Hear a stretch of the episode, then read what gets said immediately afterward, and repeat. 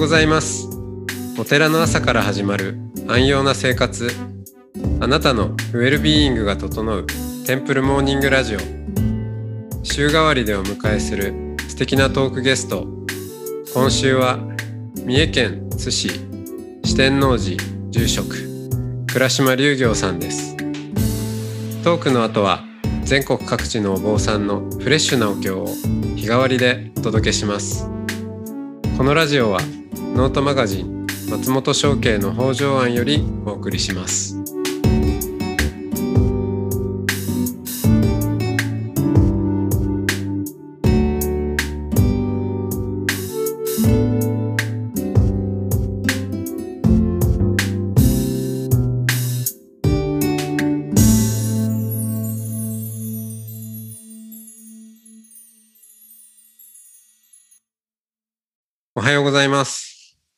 ようございます。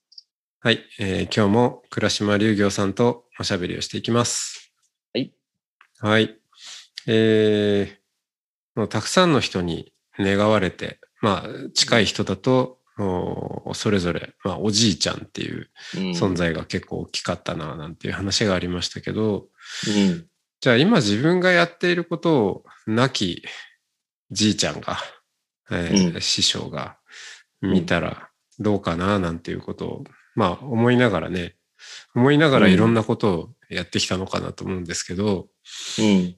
うーん、そうですね。まあ順番に行くと、その中学、中1の時に亡くなられたんですもんね。がおじいさんですね。うんおじいはい。さんが。うん。で、えっと、そこからって、割とス,、トレートにお坊さんになってきたんですか？ちょっと、ちょっうとん半グレた時とかあるんですか、そうですね。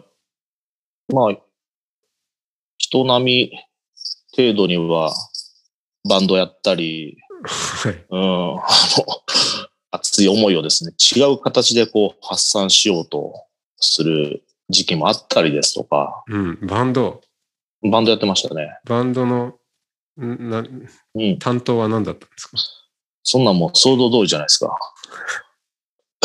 ドラムです、ドラム。ドラム、ドラ,、まあドラムが。ドラムはいボーカルかなと思いましたいや、もうドラムが後々の和太鼓活動につながってくるなるほどね。ちゃんとそう繋な。がってる。そ、そっからの、リズムが大事だということで、確かに確かに。えー和太鼓もやるという。まあ、その中でそんなに道を外すことはないとは思ったんですけれども、うん。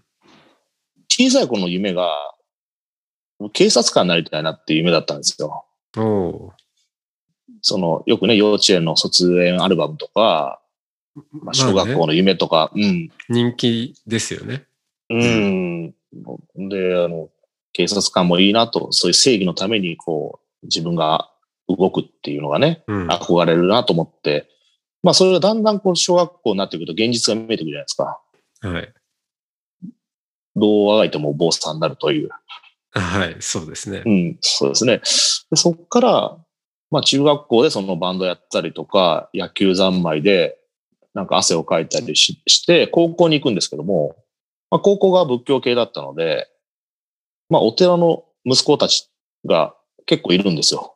おおう。ん。まあ、全員じゃないけども。全然じゃないけど。ど、一部に、うんうんそういった宗教の、うん、あの、お寺の、まあ、仲間たちがいて、うん。そういう人たちと、初めてね、今までそんななかなかいないお坊さんの息子、で、曹洞宗の息子と会うと、なんか、同じ境遇で面白いなと思って、うん。うん、そこから、お坊さんへのこう道が、うっすらとこう繋がっていくというか、ああ。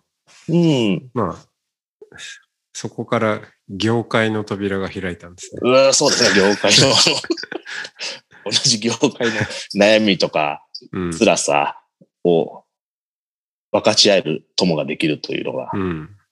うん。そっから、うん、高校生でもバンドやって、うん。うん。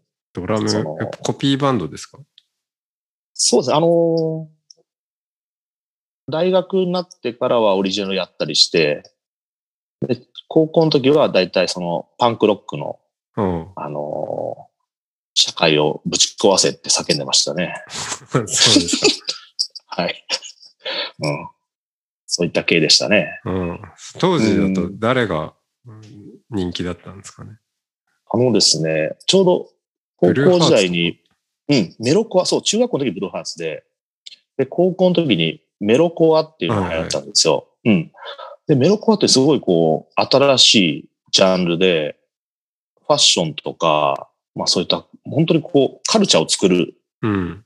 うん、動きがあって、ハイスタンダードとか、あブブラフマンとか、はい僕今でもブラフブラフマン好きなんですけど、うんああいった系に影響を受けて、もう本当に叫んでましたね。あ。うん。うん。本当に、すいませんね、ラジオ聞かれてる方。いやいや、あの、こんな、まあ普通に文字だけ見ると、あ、お坊さんがブラフマンっていう話なんで。あ、そうそうお坊さん、お坊さんだからこそブラフマンで、うん。そんな聞いて、うん、そっから、まあ、まあ大学でもまた、あのーお坊さんの仲間たちと出会ってですね、いろんなうん。お寺に遊びに行ったりしながら、まあ修行に永平寺に行くというのが大体流れですね。うん、流れですねう。んえ。バンドはお坊さんバンドだったわけじゃないんですね。はい、あのー一般の方です。一般の、一般の。一般の うん。うん。そうか。一般の方ですね。う。うんん。今でも仲いいですけど。うん。りうん。永平寺まではじゃあ、割とすんなりもう行くもんだって感じで。そうですね。それがね、やっぱりこう、うーん、なんかこう、煮え切らない男でございまして、おう。なんかそんなに、素直じゃないんですよ、僕は。そうなんですか。うん。やっぱりね、学生時代はそういった恋愛を経験したりとか、うん。なんか、お坊さんじゃない道っていうのもこう模索しながらというか、うん、ちょっと、あの頃ちょっとはみ出してみようとそ。はみ出しつつ、うん。で、まあこう言ったら変かもしれないですけども、なんか仏教とかお寺とか宗教に対する、なんかアレルギーみたいなのが、ちょうどあの学生の時のあの、オウム真理教の事件があって、うん、そうですよね。うん。なんか社会的に宗教っていうのがイコール、なんかちょっとこう近寄りがたいという。そうですよね。あの、倉島さんがだから、大学生の頃に大学の時あそうですっ。たんですね。うん。そう、ちょうどそうです。ですから、だから自分がその、まあ、その宗教というものに携わるにあたって、何かその世界に対する疑心暗鬼みたいなのがあったのは事実ですね。うん。うん。でも、自分は、ね、宗教の世界のに入っていくことが運命づけられているっていう。うん。そうなんですよ。うん。まあ、そその中で、おじいさんおばあさんの種が、だんだん育ってきて、うん。いつかはやっぱり永平寺に、まあ、行くという、行きたいなっていうのが、その周りの環境とか仲間たちの、あの、思いが、だんだんその養分となって、あの、その、腐らずにですね、私の、その植物を育ててもらって、うん。で、忘れもしないんですけど、僕、あの、永平寺に行く、うん。その、お坊さんの格好をして、あの、津駅にまず行ったんですね。ん？どこ？あ、津駅、通津駅、うん。え駅でね、駅、駅で、そこからまあ、名古屋経由の福井に行くっていう、その日に、そのバンド仲間とか同級生が、津駅に集まってくれて、で 胴上げしてくれたんですよ、僕は。この巨漢を。教科をね。あの、雲水の旅装束あるじゃないですか。はいはいはい。ああの格好で胴上げされた、津駅で、すげえ恥ずかしかった。ねえ。地元中の地元だし。地元で、あの、胴上げで宙に舞うお坊さんですよ。ああ、あの四天王寺のっていう。そう、四天王寺の。大丈夫かみたいな話ですよね。修行に行くのに胴上げって俺どうかなと思ったんだけど、まあ、すごいあありがたくて、そこからあの、福井の永平寺に入っていく。ね。なんか、散々遊んだんで、学生時代。うんうん。やっとなんか、おじいちゃんに、おばあちゃんに、これからお坊さんになるっていうのを、なんかやっとこう、証明できるというか、自分から進んでいくっていうので、まあそんなこともちょっと半分以上考えながら、永平寺に向かいました。うん。うん。うん。永平寺は、うん。うん何、何年でしたっけ？えっ、と、修行期間は私2年間あ、2年。修行したんですけども、うん、平成11年に入ったので、平成11年ってもう、どう、20何年前ですよね。うんそうですね。うん。うん、そんなになりますね。その時、うん23歳ぐらいですよね。22、3。うん、いや、でも、四天王寺の、この、倉島さんがこのサイズ感で、うん。ね、雲水としてし新米で来られると、ちょっと、上の人たちが指導しにくいですね。いやいや、もう、永平寺は関係ないところでいけないと。厳しかったですよ。うん。そんなもう、大寺とか関係なく、うん。まあ、目つけられやすいんで私も目立って、まあまあ、そうですね。まあまああんまりこう言えないですけど、まあ、ビシビシにやられましたね。そうですか。えおぞとばかり。えいや、もうそれはもう、まあそれはありがたい。本当にいい世界です、やっぱり、永平寺。うん。本当によかった。うん。うん。ちょうど、えーちょっと前のね、週が、吉井、吉井さんっていう、まあ、曹洞宗の、うんえーず、お坊さんのずっと、もう、月から金まで修行の永平寺の話してまし あ、そうです。た。はい。だから、あの、永平寺の話は大丈夫ですよ。はい、あのはいそこで。そうですね。私もあの、話し出したら多分止まんないなと思ったので、はいうねん。こで、多分話し、倉島さんが話すと話しちゃいけないこととか話しちゃいそうなんでえそうそう、なんですよ。私もね、今、あの、やめようと思ったのが、一応ですね、あの、内部事情もございますので、うんね。うん。素晴らしいとこだっていうところで 止め止めていただいたら、ただその、永平寺の間に修行中に、あの、いいことばっかりじゃなくて、やっぱり悲しいこともあって、大学の同級生の女の子の死がそこであったんですね。ああ、あその時期にってことですか？うん、その、うん、ちょうど修行して、うん、1年ぐらい経った時に、うん。うん、あの、手紙が届いて、その仲良かった同級生が、癌になって、ああ。で、お見舞いに行って、もう本当に、またその病院のベッドなんですよ。私のその人生の転換のうんメッセージが、もう、うん。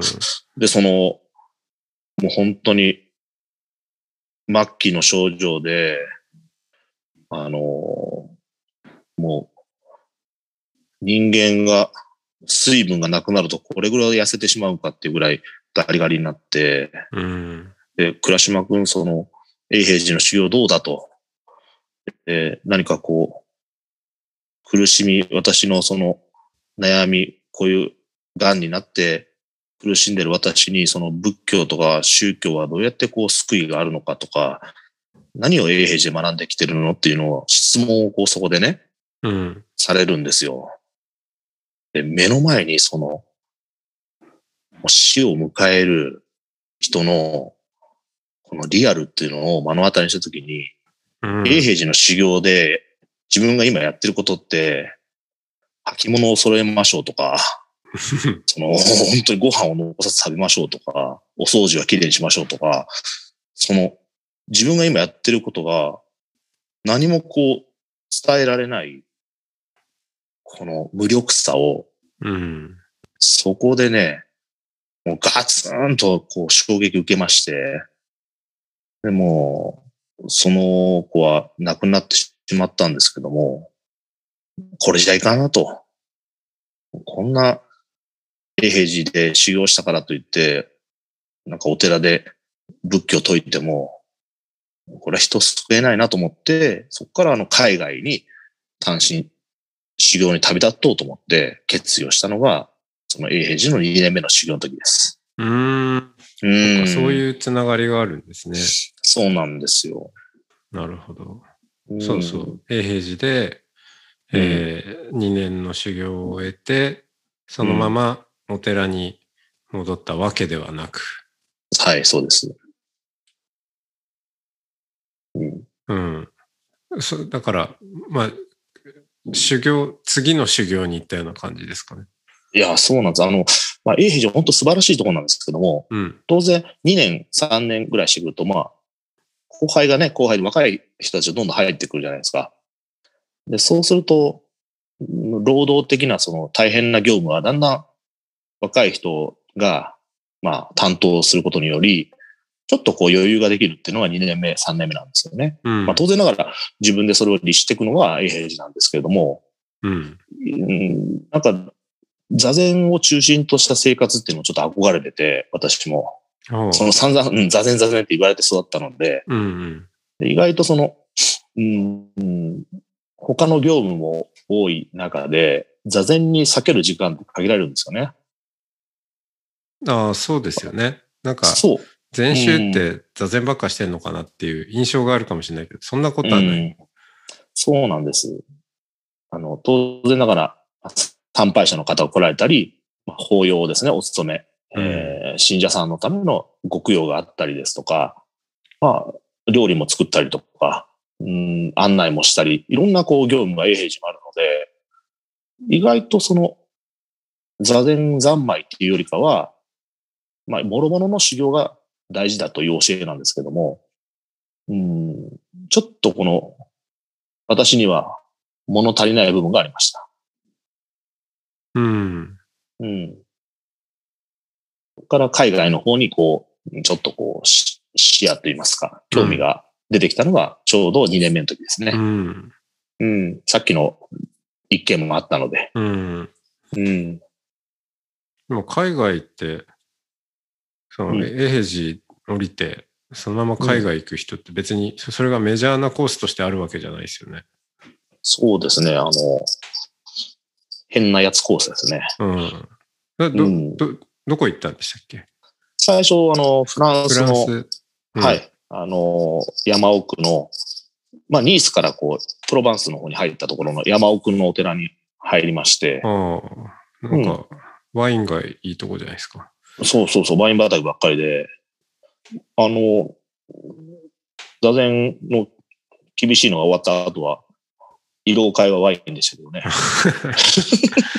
まあ、そうなりますよね。ええもうそれはもう文化なので、まあそうですね。は、は、般若ワインとして私がいただいてました。うんはんうん。そうそうそそれぞれの土地のテロワールをそうですねね。う。そうでございます。で、そこから、まあ、あの、ご縁があって、今度はドイツのミュンヘンにあるお寺さんに、今度ちょっとこう、参禅させていただいて、まあ、非常にこう、うん文化が違うとここまで違うのかなっていうぐらい、あの、同じ曹洞宗のおお寺なんですけども、あ、海外ってこういう風な自由度もあるし、なんかこう、楽しいんだなっていうのは、お寺の中の魅力に気づいたっていうのが、うん。そのフランスとドイツの、うん、海外参禅でした。ああ、いいですね。ミュンヘンといえばビール。そうだ、そうですね。この、ハンニャビールっていうことでね、ちょっといただいて。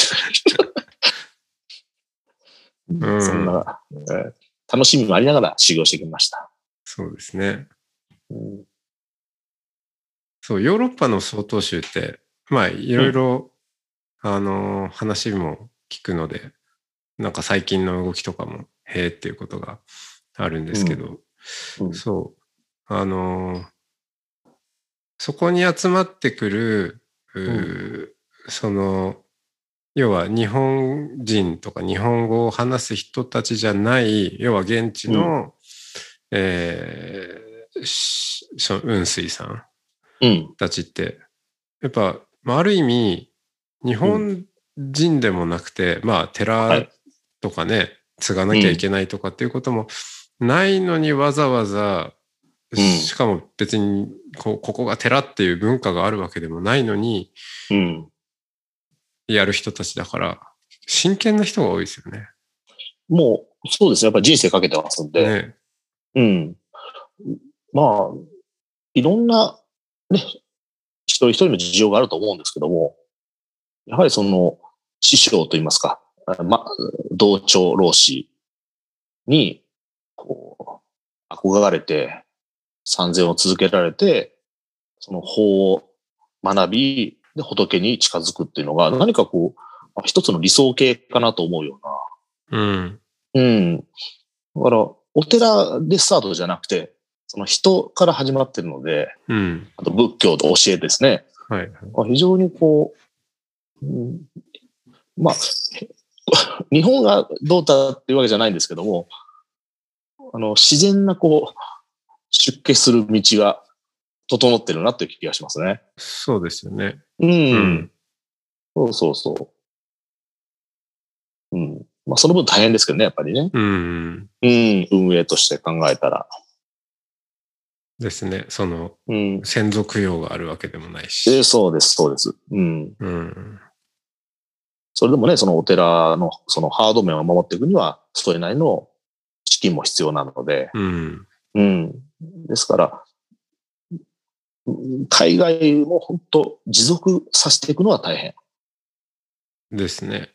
うでもん。まあその大変さがあるからこそ、うんなんというか、その、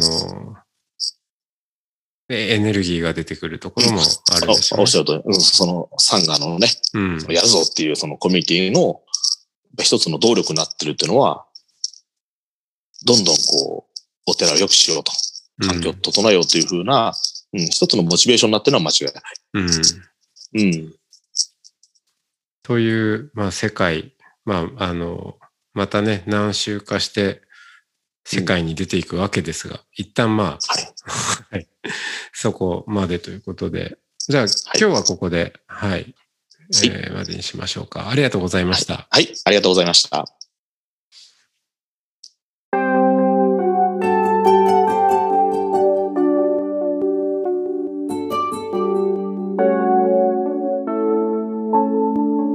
ここからは音の巡礼のコーナーです。全国各地のお坊さんのフレッシュなお経を日替わりでお届けします。登場するお経やお坊さんに関する情報はノートマガジン音の巡礼をご覧ください。トークゲストへのメッセージやお経の感想などもノートマガジン音の巡礼ウェブサイトのコメント欄でお待ちしております。それでは今朝も音の巡礼いってらっしゃい。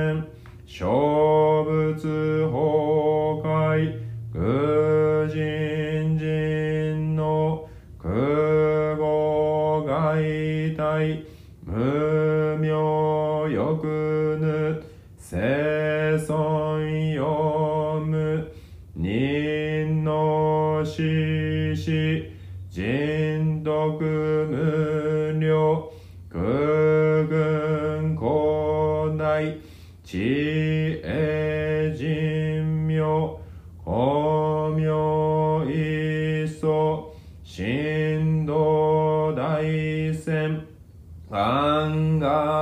産物在所法稼働生じ未不現脱不正上位解任精進尿税三昧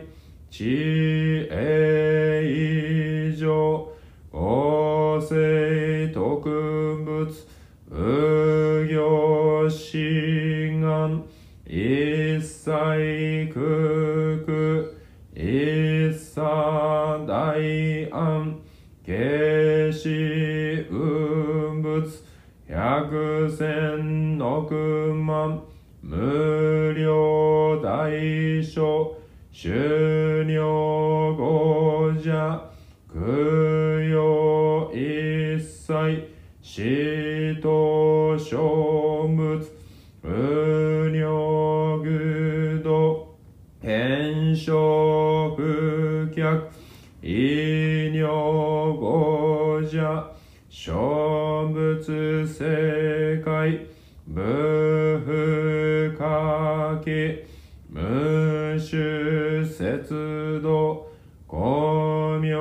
明失笑変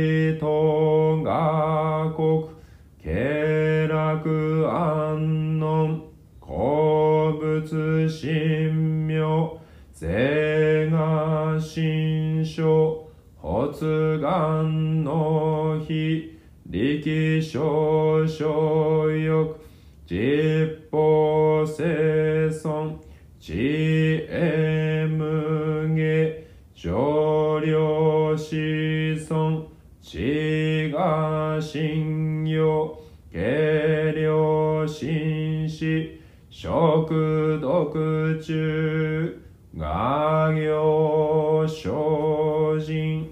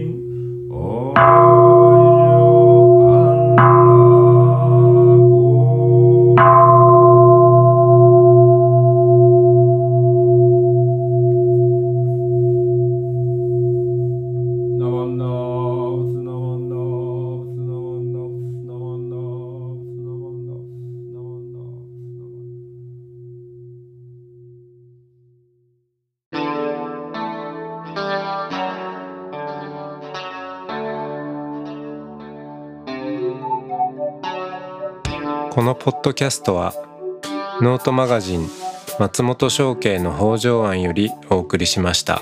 お経コーナーはノートマガジン音の巡礼のご協力でした。ゲストへのメッセージや番組の感想などはそれぞれのノートのコメント欄にてお待ちしております。それではまたテンプルモーニングラジオでお会いしましょう。